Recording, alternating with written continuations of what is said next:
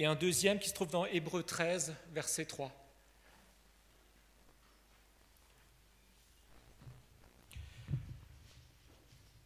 Souvenez-vous de ces premiers jours où, après avoir été éclairés, vous avez soutenu un grand combat au milieu des souffrances, d'une part exposé comme en spectacle aux opprobres et aux tribulations, et de l'autre vous associant à ceux dont la position était la même.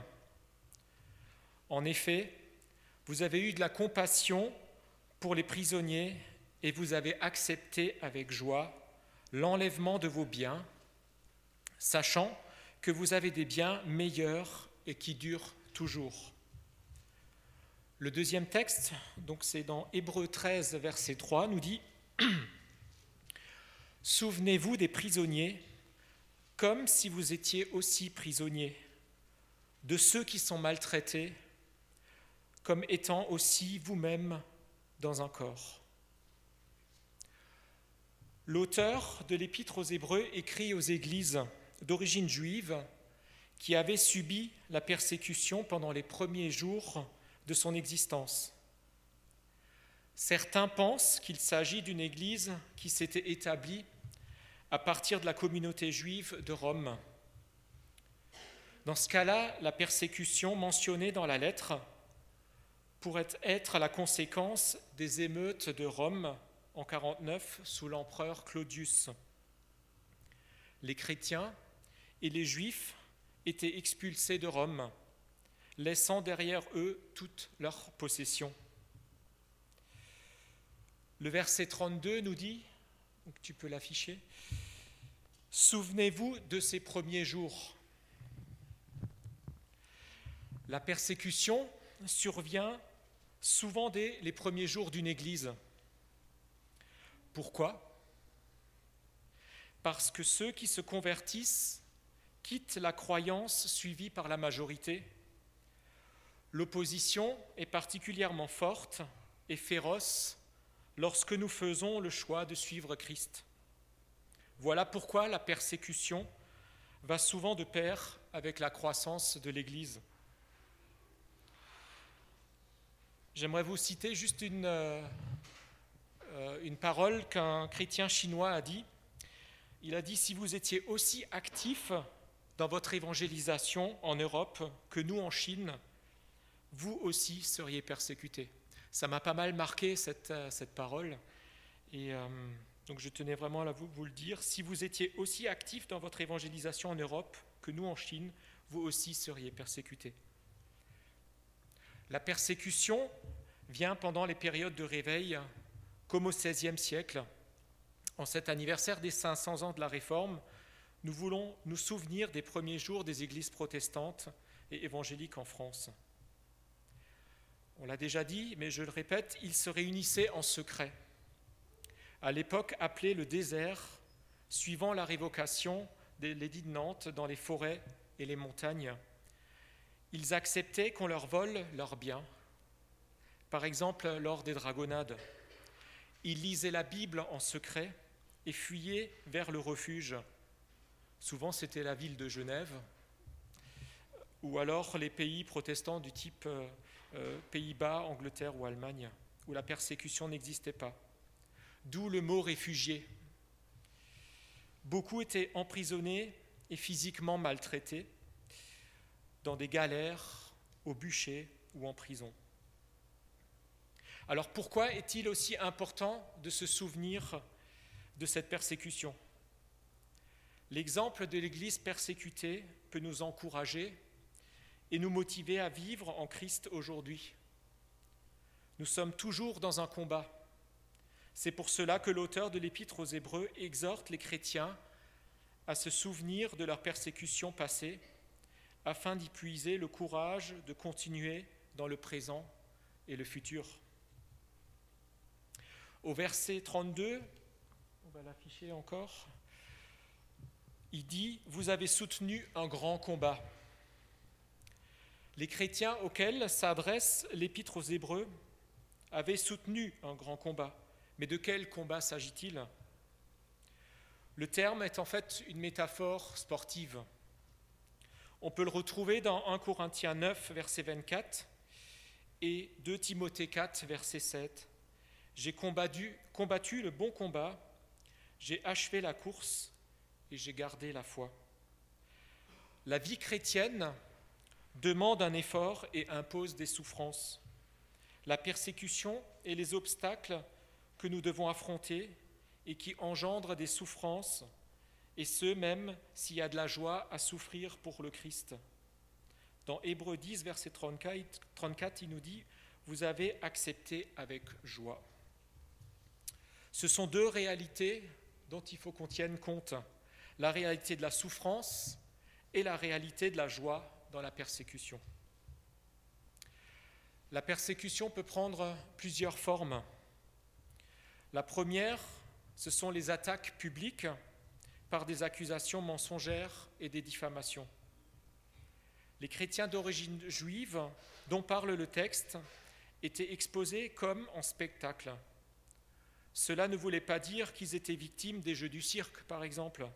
Cela se passera plus tard encore, sous Néron, au IIe siècle. L'apôtre Paul lui-même explique que les apôtres étaient en spectacle dans 1 Corinthiens 4, verset 9, car Dieu, ce me semble, a fait de nous apôtres les derniers des hommes, des condamnés à mort en quelque sorte, puisque nous avons été en spectacle au monde, aux anges et aux hommes. D'ailleurs, l'épître confirme bien qu'il n'avait pas résisté jusqu'au sang, dans Hébreu 12, verset 4. Mais la persécution était publique devant leurs voisins et leurs compatriotes. Cela entraînait sans doute un rejet social très douloureux de la part de la population aux alentours. La deuxième forme de persécution, c'est l'enlèvement des biens. Ce que vivent les chrétiens d'Iran, le gouvernement pratique une politique d'appauvrissement des chrétiens. Ces, chrétiens sont emprisonnés pour être ensuite relâchés sous caution. Et les montants sont tellement importants qu'ils euh, dépouillent complètement les familles tout en enrichissant les autorités. Ce que vivent les chrétiens d'Irak, qui ont été chassés de leur village en 2014, en quelques heures, ils ont perdu toutes leurs possessions maisons, biens personnels, fermes, ateliers, outils de travail, lorsqu'ils ont dû fuir devant le groupe État islamique.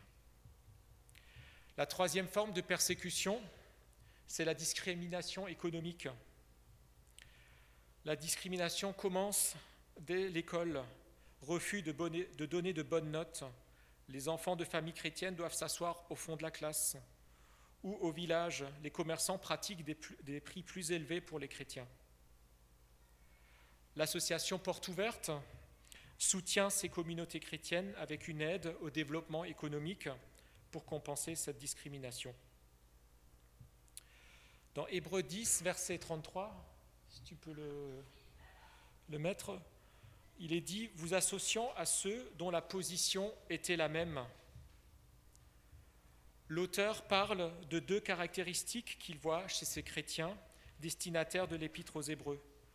D'une part, leur courage sous la persécution et d'autre part, leur solidarité avec ceux qui étaient persécutés. L'Église n'est-elle pas toujours appelée à vivre l'une de ces alternatives, soit de vivre la persécution, elle-même, soit de s'engager pour d'autres qui sont persécutés. Comment s'exprime leur solidarité? Les chrétiens dont nous parle l'Épître aux Hébreux ont manifesté un engagement public pour l'Église persécutée. Il existait un réel danger à s'associer avec les chrétiens persécutés dans le monde antique. L'auteur aborde à nouveau ce sujet dans Hébreux 13, verset 3.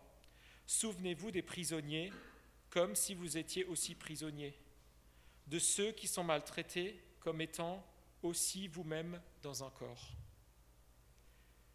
Les prisonniers pouvaient même mourir de faim, à moins que leurs amis ne leur apportent de la nourriture. Mais s'identifier à eux voulait dire courir le risque d'être mis en prison eux-mêmes. Alors comment pouvons-nous nous identifier aux chrétiens persécutés? Il y a différents moyens d'agir.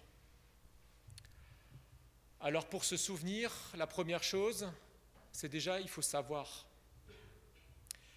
Tenons-nous au courant de ce que vivent les chrétiens persécutés dans le monde.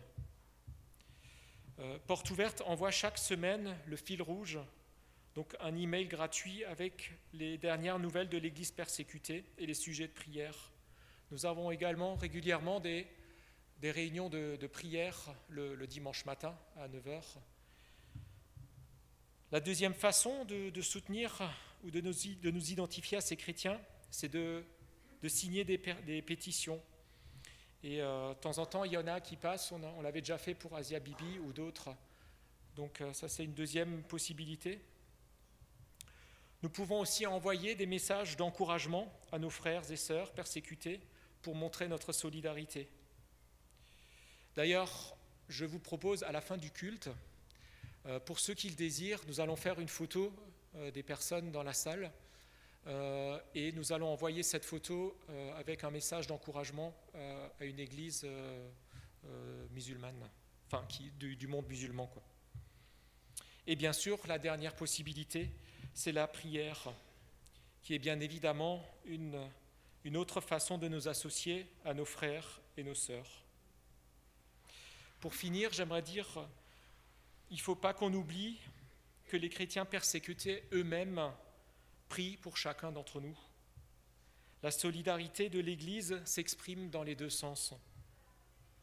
D'ailleurs, les chrétiens d'Asie et d'autres pays, même de Corée du Nord, le pays où les chrétiens sont les plus persécutés, nous ont fait savoir qu'ils priaient pour la France et l'Angleterre lors des derniers attentats. Voilà. Je vous propose de prendre... Euh, de reprendre le chant Nous venons dans ta présence.